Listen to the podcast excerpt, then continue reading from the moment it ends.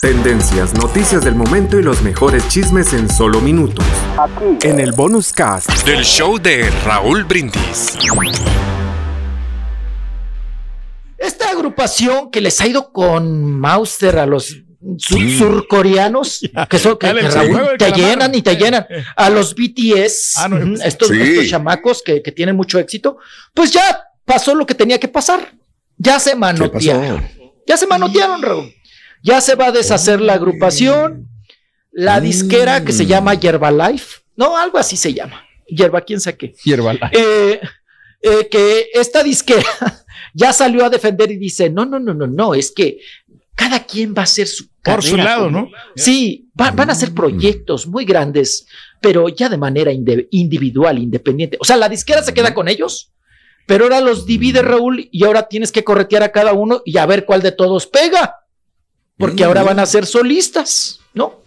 Como, ah, como, agrupación APA, pues eran un hitazo, ¿no? Sí. Oye, Raúl, los boletos bien caros, llenos totales, y bueno, chillaban por estos coreanitos. Pero ellos tengo, tengo mucha gente que, que, que, amigos, inclusive Carmelita, que estaba llorando. Ayer Carmelita estaba ah, que Carmelita se fue a Los Ángeles, ¿no? un concierto. No, ella, ella se quería ir a, Corea para verlos ¿no? también, ¿no? Y es de los que hay mucha gente que conozco que son, mueren. Es el fenómeno de menudo en su momento, pero a nivel mundial. Ah, es lo de, mundo mundial. Este, y es cada vez mucha gente, subieron la Casa Blanca, estuvieron ahí, de repente en la comida dice, oye, pues nos vamos a. Sabes que por una parte, no sé si se manotearon o no, porque a mí me dijeron que no se habían manoteado. Eh, dicen que realmente tienen que madurar. O sea, mm. dicen, esto ya están cumpliendo 32 años, creo que el más grande tiene 32 años de edad. Ya, ya están la Si no ¿eh? les dan tiempo de madurar, ellos va a llegar un momento en que van a estar ya muy viejos y nunca hicieron nada personalmente hablando. Entonces, si se separan, si cada quien tiene una manera de, de en series de televisión, en una película o cantando, pues es una oportunidad de que se salven todavía.